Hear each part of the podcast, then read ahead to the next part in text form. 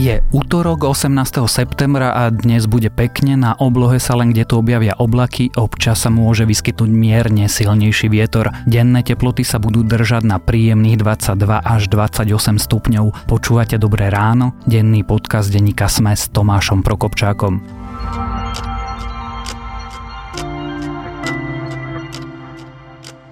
Začneme tradične krátkým prehľadom správ. Prokuratúra hľada svetka, ktorý by mohol posunúť prípad vraždy Jana Kuciaka a Martiny Kušnírovej. Úrad špeciálnej prokuratúry tiež priznal, že motívom vraždy bola Kuciaková práca a vyšetrovatelia pracujú s dvomi možnými motívmi, pričom spolupracujú aj s Europolom a americkou FBI. Slovenský podpredseda Európskej komisie Maroš Ševčovič by sa chcel stať jej šéfom. Či sa však naozaj stane lídrom európskych socialistov sa rozhodne na oktobrovom zjazde strany, ktorá združuje sociálno-demokratické subjekty v Európe. Ak Veľká Británia opustí úniu bez dohody, ekonomika ostrova sa zmenší a čím bude odchod problémovejší, tým dopadne Británia horšie. Na toto riziko upozornil Medzinárodný menový fond. Medzičasom britská premiérka Teresa Mayová odkázala svojim vlastným vzbúrencom v konzervatívnej strane, že buď podporia jej plán, alebo žiadna dohoda s Európskou úniou nebude. Spojené štáty tvrdia, že Rusko sa snaží zasiahnuť do blížiaceho sa referenda o zmene názvu Macedónska a o vstúpe krajiny do NATO. Rusko má šíriť dezinformácie a propagandu pro ruské skupiny sa údajne snažia referendum zmariť. Trvalo to 6 rokov a vedci na to potrebovali vesmírne družice. Teraz sa však konečne podarilo vytvoriť super detailnú mapu Antarktídy. Doteraz pritom platilo, že sme mali lepšie mapy Marsu než zamrznutého kontinentu. Viac správ nájdete na webe Denníka Sme.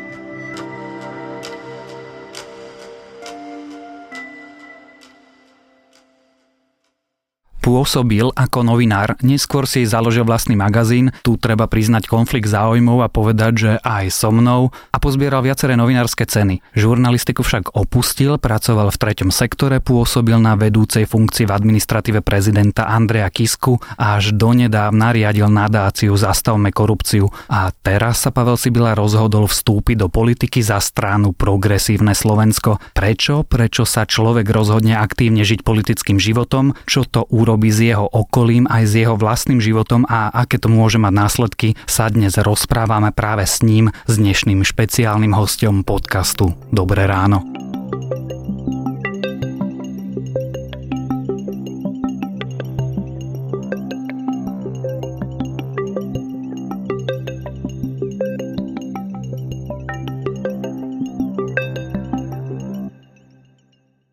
Palo, dajme si tu povinnú otázku úplne na začiatok. Bude progresívne Slovensko súčasťou strany Andreja Kisku? A, toto je tá najdôležitejšia otázka.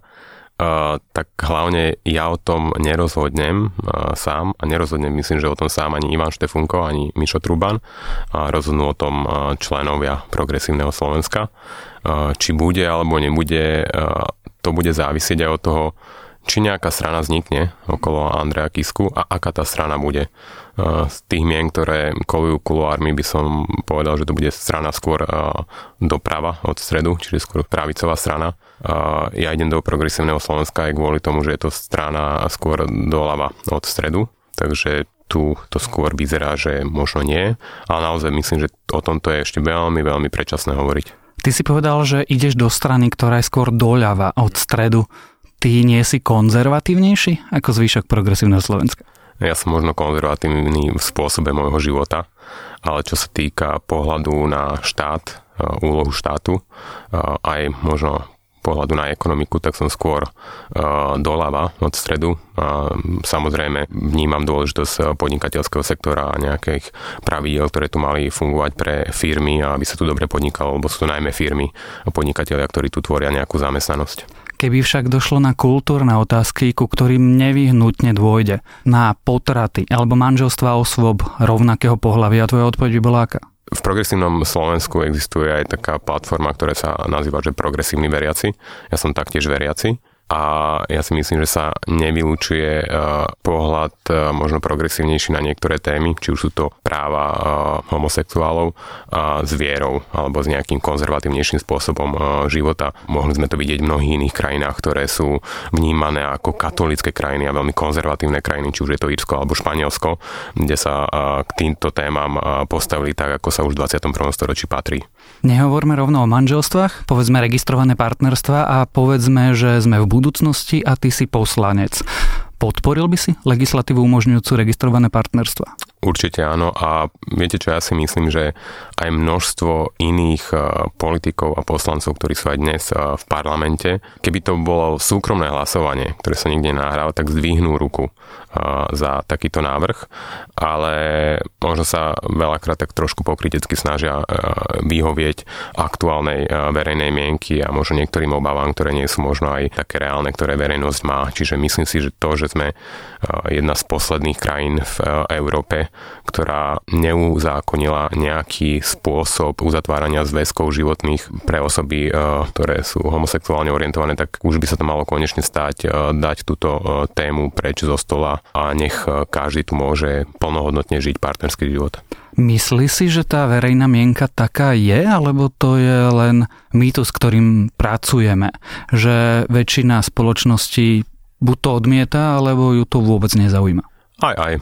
Pokiaľ si dobre pamätám posledné prieskumy verejnej mienky k tejto téme, tak už percento obyvateľov, ktorí sú ochotní s takouto nejakou úpravou súhlasiť, je väčšie ako ľudia s opačným názorom a myslím, že veľakrát sa táto téma využíva ako slamený panák, len aby bolo o čom nejak rozvíriť verejnú mienku. Prečo si sa rozhodol ísť do politiky? Lebo predpokladám, že korupciu sme na Slovensku ešte nezastavili. Má to niekoľko dôvodov. Ten hlavný dôvod je, že nie som spokojný s tým, ako je správaná naša krajina. Myslím, že nie som sám. Najlepší e, spôsob, ako to zmeniť, je ísť do politiky, respektíve tam sú najlepšie možnosti, ako to zmeniť. Čiže to je prvý dôvod. Druhý dôvod je, že mňa politika vždy zaujímala. Považujem ju za remeslo, ktorému sa dá venovať rôznym spôsobom, ktoré má zlý imič, pretože v ňom ide o peniaze a moc a z toho dôvodu do politiky je príliš veľa ľudí, ktorým ide len o peniaze a len o moc, ich osobnú moc. Takže dnes má toto remeslo zlú povedz, tak by som možno sa snažil aj vylepšiť imič tohto remesla. A ten tretí dôvod je, že e, vnímam to trošku aj takú morálnu povinnosť mojej generácie, mm-hmm. ktorá dostala do života vďaka nejakým historickým okolnostiam veľa dobrého a veľmi dobrú štartovaciu pozíciu a teraz je čas to vrátiť a nie sa už len stiažovať, ako to je. Čiže si vyslyšal výzvu Andrea Kisku, ľudia, choďte do politiky a aktívne sa podielajte. Nie je to tak, že by som reagoval na jeho výzvu, ako som hovoril, mňa politika e, vždy zaujímala a povedal som si, že teraz je ten správny čas do nej vstúpiť aj aktívne. Totiž to, to nie je prvýkrát, keď rozmýšľaš, a teraz si to urobil nad vstupom do aktívnej politiky. Prečo to predtým nevyšlo a čo to bolo? Ten jediný doterajší také oňuchávanie by som to nazval, bol čas, keď eh, Radoslav Prochádzka založil stranu Sieť a Miroslav Beblavý ma volal do tejto strany. Ja som túto ponuku neprijal, pretože po eh, stretnutí s Radoslavom Prochádzkom som nadobudol pocit, že nemám v neho plnú dôveru a myslím, že nemôže ísť človek do strany, kde nemá dôveru v toho lídra. Prečo si nemal dôveru v toho lídra? Nechcel by som ísť do detailov, prebehol tam medzi nami rozhovor hodinový a z toho rozhovoru jednoducho som odišiel s takým pocitom, že tam nie je všetko v poriadku. Čiže teraz si si s ľuďmi z progresívneho Slovenska sadol. Ten e, veľký rozdiel je v tom, že progresívne Slovensko nie je strana alebo hnutie postavená okolo jedného človeka, okolo jedného lídra. Je tam niekoľko výrazných osobností Niektorí z tých ľudí poznám dlhšie, či už z profesionálneho života alebo súkromného života. Absolútne nepochybujem o ich e, čistej motivácii, prečo idú do politiky, e, že im ide o krajinu. Keby ostali pri tom, čo robili doteraz, tak sa majú určite lepšie a pokojnejší život. Čiže je tam niekoľko ľudí, ktorí aj boli pre mňa dôvodom, prečo ísť práve do progresívneho Slovenska. Pýtam sa preto, že si pôsobil vo vysokej administratívnej funkcii u prezidenta Andreja Kisku, vedúci odboru domácej politiky. Nie je ti vlastne trochu ľúto, že poprvé tam už nie si a po druhé nie si tam v okamihu, keď sa rozprávajú o vzniku nového projektu. Nie je mi to ľúto, to svoje rozhodnutie odísť po necelom roku som nikdy neolutoval a jednak preto, že aj bez mňa ten tým podľa mňa fungoval výborne a Andrej Kiska je veľmi úspešný prezident. Prečo si vlastne odišiel? V nejakom momente som pocitil, že tú robotu, ktorú som robil ja, môže robiť aj niekoľko ďalších ľudí v krajine a ja môžem ísť niekam, kde budem užitočnejší. Takže to bol taký jeden akoby z hlavných dôvodov. A potom k druhej časti tej uh, tvojej otázky, uh, či mi to nie je ľúto preto, že teraz niečo vzniká okolo Andrea Kisku. Nie je mi to ľúto, ako som povedal, ešte je veľmi predčasné hovoriť o tom, čo vlastne vzniká. Uh, pred rokom nikto z nás ani nedúfal v to, že Andrej Kiska sa rozhodne ostať uh, v politike. Takže človek nemá ľútovať, že to, čo uh, spravil a, a tak ďalej, či spravil dobre. Človek najviac ľutuje väčšinou to, čo nespravil. Takže ja mi som možno lutoval, keby som neodišiel od Andreja Kisku a nešiel do nadácie Zastavme korupciu a tie vyše 3 roky, ktoré som bol v nadácii, si myslím, že boli veľmi dobré a že sa nám niečo podarilo.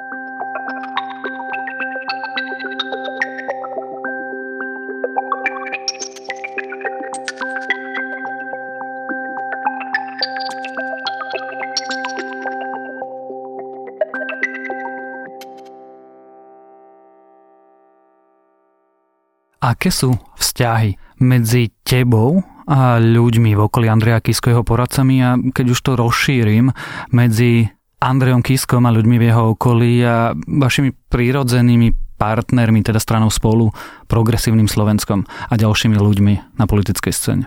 Tak ak sa pýtaš na moje vzťahy, e, tak e, ja počas toho, ako som bol riaditeľom nadácie Zastavme korupciu, tak som sa snažil, aby tie vzťahy princípe neboli žiadne.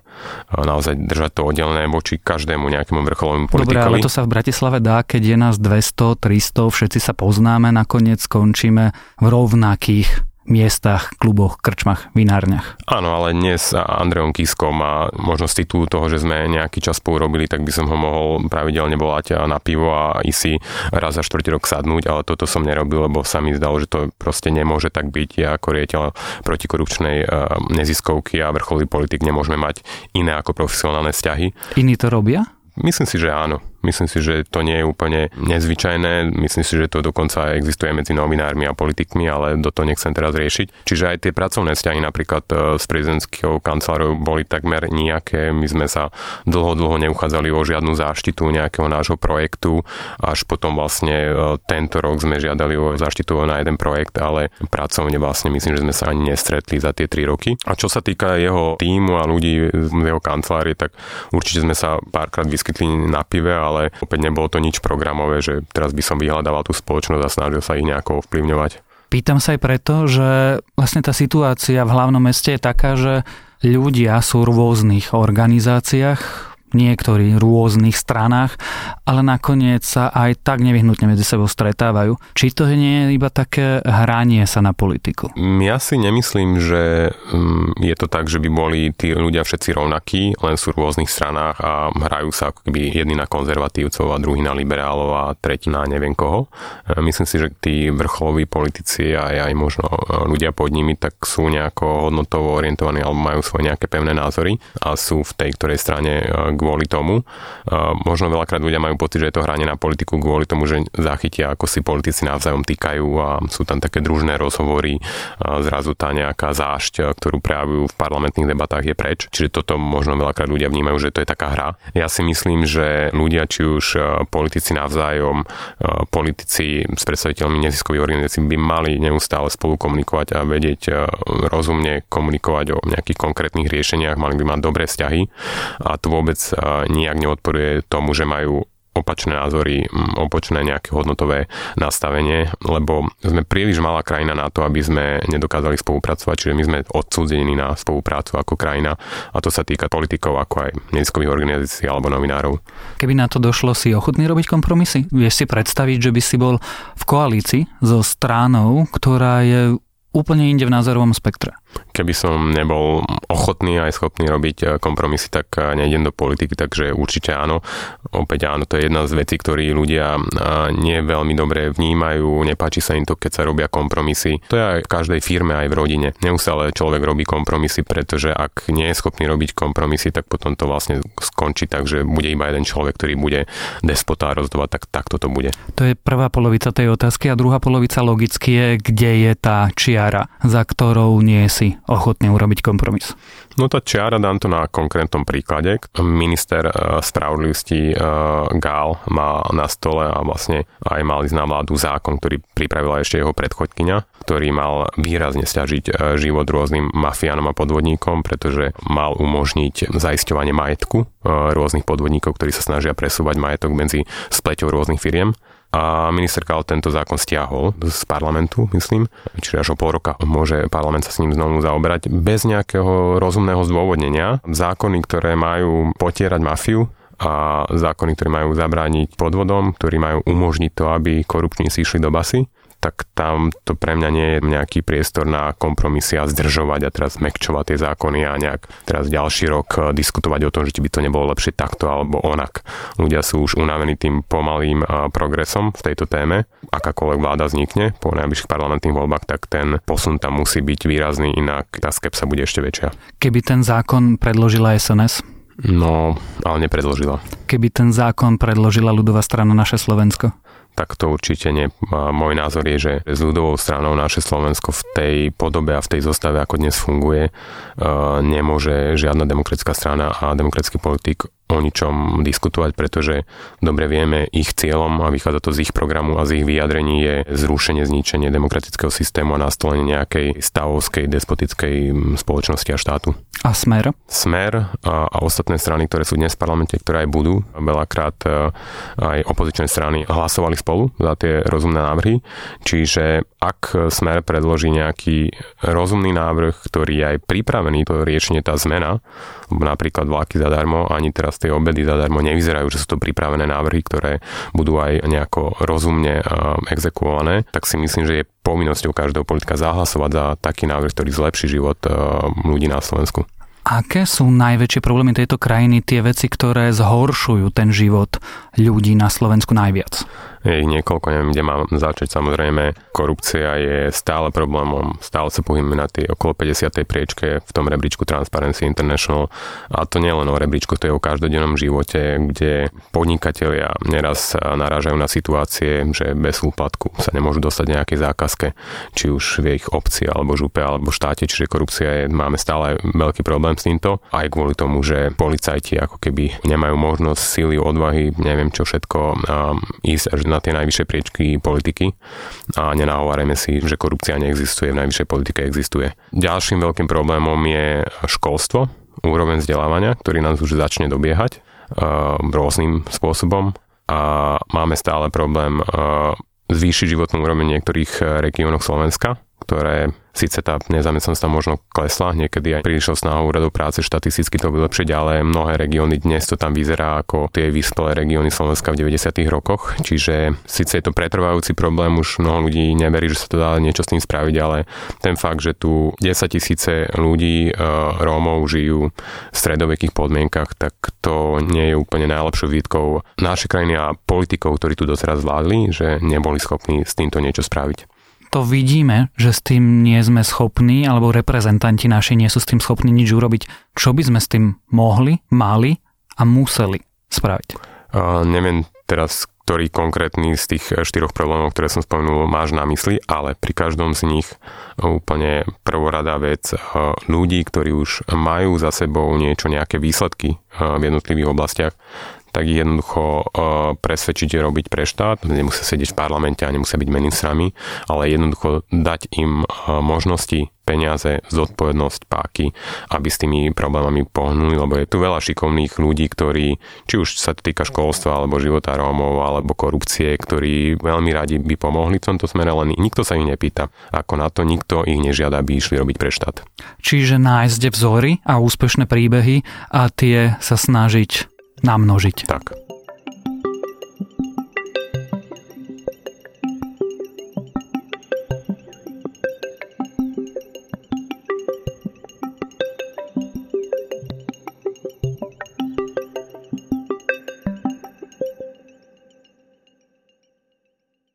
Čo bude tvojou agendou? Mojou agendou bude ďalej boj proti korupcii, ale taktiež si k tomu priberiem aj sociálne témy, pretože jednak tieto dve témy myslím si aj, že súvisia nemožno mať bohatú spoločnosť, pokiaľ je štát prelezený korupciou. To sa jednoducho vylúčuje. Nemôžu firmy rásť a zamestnávať viac a viac ľudí a dávať im dobré mzdy, pokiaľ je štát prelezený korupciou. A jednak aj kvôli tomu, že pochádzam z regióny, ktorý dlhodobo patril k regiónom s najvyššou nezamestnanosťou a tieto témy jednoducho sociálnej vylúčenosti mi nie sú ľahostajné. Keď hovoríš, pochádzam z regiónu, kde sú tieto problémy, to je región v okolí Detvy, ale tam asi nepomôže len to, že znižiť mieru korupcie. Tam jednoducho chýba základná infraštruktúra, chýba tam práca. Áno, to je pravda. Čo som si istý, že čo by sa malo zmeniť je e, nesmerovať e, podporu štátu, ako tomu bolo doteraz, iba do veľkých firiem a obrovské datácie e, proste veľkým firmám, ktorí zamestnajú na konci dňa 50 ľudí a nesmerovať tie investície len do budovania diálnic. To sme videli napríklad aj v Španielsku, že diálnica ešte nie je zárukou nejakého ekonomického rozvoja, že naopak sa to môže zvrhnúť, ale smerovať tú podporu a tie investície aj do malých stredných firiem, ktoré tam zostanú, ktoré sa neodsťahujú, ako možno automobilky jedného dňa sa odsťahujú a ktoré vytvárajú tú zamestnanosť priamo na mieste miestných ľudí, ktorí aj potom vytvárajú nejakú sieť subdodávateľov vo svojom regióne. Ako by podľa teba vyzerala ideálna vládna koalícia? Ideálna vládna koalícia by mala vyzerať tak, že je zrejme jej proeurópske smerovanie a aktívne proeurópske smerovanie, že Slovensko nebude už len ako doteraz len nejakým kriklúňom, ktoré sa vždy ozve, keď sa nám niečo nepáči, ale ktoré bude mať jednoducho ambíciu hovoriť do toho aj ako by mala Európa fungovať, ako by sa mala ďalej rozvíjať, preto sme plnoprávnymi členmi, ktorí máme rovnako jedného hlas v Rade Európy ako Nemecko. Čiže vláda, ktorá bude jasne proeurópska, ktorá bude hovoriť aj o výhodách nášho členstva v Európskej únii, nie len o nevýhodách a robiť z Bruselu ako keby nejakého nepriateľa. Ideálna koalícia bude mať jasný, čitateľný protikorupčný program, ktorý dokáže aj zrealizovať. A pre mňa ideálna vládna koalícia bude taká, ktorá bude mať rovnosť šanci ako jednu z dôležitých priorít svojej vlády. To znamená, že žiaden občan na Slovensku sa nebude cítiť vylúčený len preto, že má nižší príjem, má zdravotné postihnutie alebo nejakú farbu pleti má inú. Označeniu konkrétnych strán sa vyhne, že? Vyhne sa, a ako môžeme tam ísť, ale naozaj, že dnes je dnes, čo bude o rok alebo o dva roky, neviem ani kedy budú parlamentné voľby, možno budú v riadnom termíne, možno nie. Môžem povedať akúkoľvek zostavu, ak tie čísla proste nebudú sedieť a nebude dosť tých mandátov, tak je zbytočne tu hovoriť nejakú ideálnu zostavu. Je niekto, kto by v nej okrem teda fašistov podľa teba nemal byť? Myslím si, že pri súčasnej zostave vedenia by tam nemal čo robiť smer pretože stále vo vedení strany na čele s jeho predsedom sú ľudia, ktorí sú pre mňa nepriateľní a ktorých čas jednoducho uplynul a nemajú prečo ďalej vládnuť. Strana Andreja Danka je teda priateľná? Strana Andreja Danka, ak by som sa mal pozrieť e, na jej činnosť za posledné dva roky, tak nie. Týmto štýlom, ktorý je štýl 90. rokov, kde sa klame, kde sa obstarávajú zbrojné zariadenie za miliardy eur spôsobom, ktorý je proste škandalózny, tak týmto spôsobom strana s týmito moresmi, nazvem to, tak určite nie. Čo hovorí tvoje okolie na to, že si sa rozhodol vstúpiť do politiky? Hmm, ako kto? Samozrejme sú tam obavy od niektorých ľudí, možno z rodiny, lebo samozrejme tá politika prináša všeličo útoky nielen na mňa, možno aj na rodinu a tak ďalej. Čo hovorí tvoj brat, rázovitý človek z Hriňovej? Je skeptický voči tomu, že idem do progresívneho Slovenska. Nebaví ísť e, niekam, kde už je všetko jasné, do strany, ktorá má 20%. Mňa bavia výzvy. Čiže on si ťa predstavuje v smere? To určite nie, ale skôr akoby nedáva veľkú šancu progresívnemu Slovensku. Uh, takže z tohto pohľadu myslím, že sa mu to až tak nevidí. Ale vo väčšine prípadov uh, tie reakcie okolia sú podporné, uh, fandia tomu, tak snáď im to ostane. Tak uvidíme či budeš v progresívnom Slovensku alebo ako progresívne Slovensko súčasť nejakého väčšieho projektu o politike, o vstupe do politiky, o tom, ako vyzerá krajina, čo v nej nefunguje a čo by v nej fungovať mohlo, sme sa rozprávali s našim dnešným špeciálnym hostom Pavlom Sibilom.